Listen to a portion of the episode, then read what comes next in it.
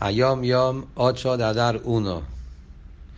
El Alter Rebbe cierta vez llamó a un joven hasid, uno de los alumnos del Magid de Mezeritch, y le dijo, en una manera de hablar del Alter Rebbe que fue con una melodía especial, y le dijo eso: yo tengo una mitzvah de velimadetem otam et bnechem.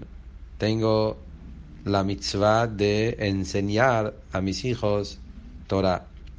Vos tenés una mitzvah de alimentar y a sostener a tu familia. Quiero hacer con vos un cambio. Yo te voy a dar a vos que tengas para alimentar a tu familia, y vos ocupate en enseñar a mi hijo Torah. Este hijo era el Mito del Rebbe, el hijo del Alter Rebbe. Y ahí el Alter Rebbe le empezó a explicar cuál es el orden, la manera, cómo hay que enseñar. Lo primero que se estudia con un niño es el Aleph Bet. ¿Qué es un Aleph? Dijo el Alter Rebbe. Un Aleph tiene un puntito arriba, un puntito abajo y una línea en el medio. Esto es un Aleph.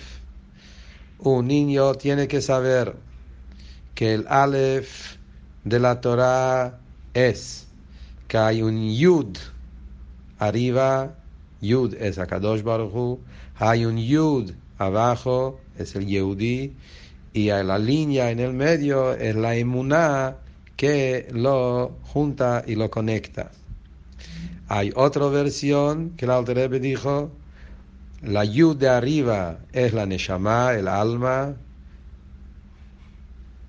A un Yehudi abajo es el cuerpo, y la línea de Yirat Shamayim, el temor a Dios, es la línea del medio que lo une, lo junta.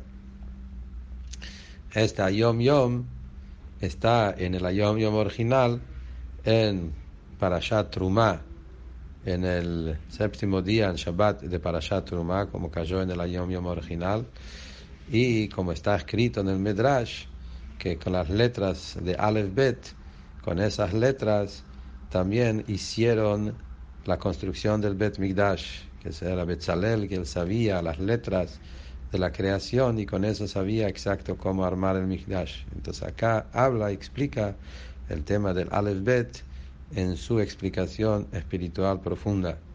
El Rebbe habló sobre esta historia, eh, también cantó la manera como el Alter Rebbe lo cantó, explicando como en esa historia está todo la, el fundamento de la educación de un niño judío.